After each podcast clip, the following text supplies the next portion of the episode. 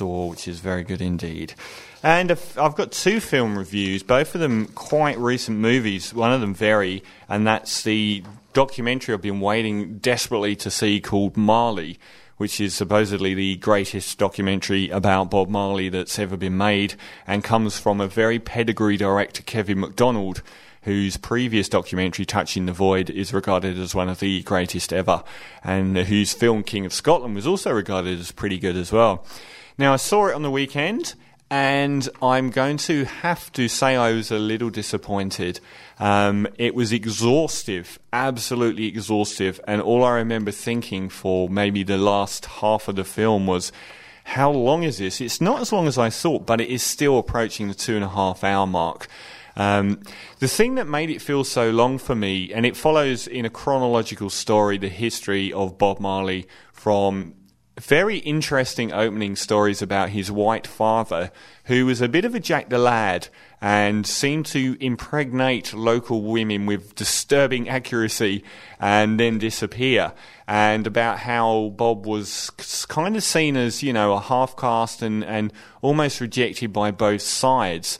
And it showed his very, very impoverished rural home on a hilltop outside of Kingston, very much in the farming sort of side of things, and followed his life all the way through uh, when he, he, moved to Kings, uh, Kingston and when he sort of formed the first Wailers, which I was astonished to see the first single release, I think was 1962.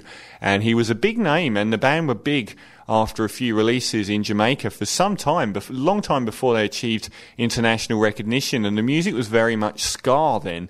It was a much more upright, up tempo version of what would become reggae music later on, um, but still recognizable as such. And it was really, really interesting to. Um, follow that whole process.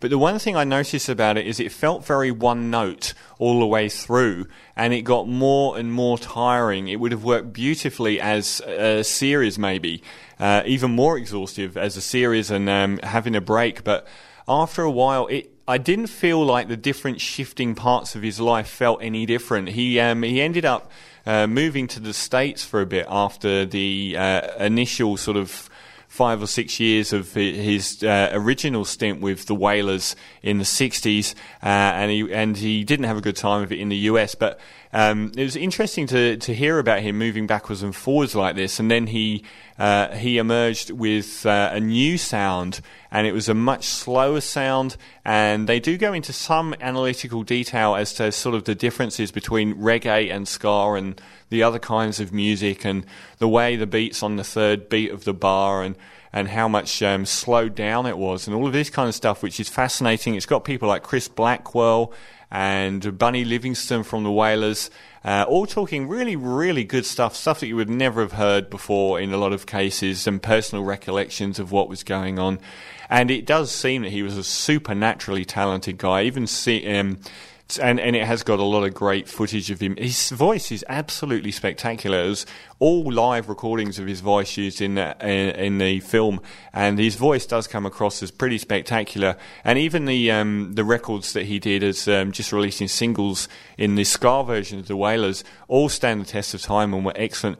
But the more the film progressed, the more I didn't get a sense of what was going on. He'd sort of become this huge international star relocated to the UK, and then he got sick, and it all sort of melded into one. And I was, I don't know, I felt a little bit let down.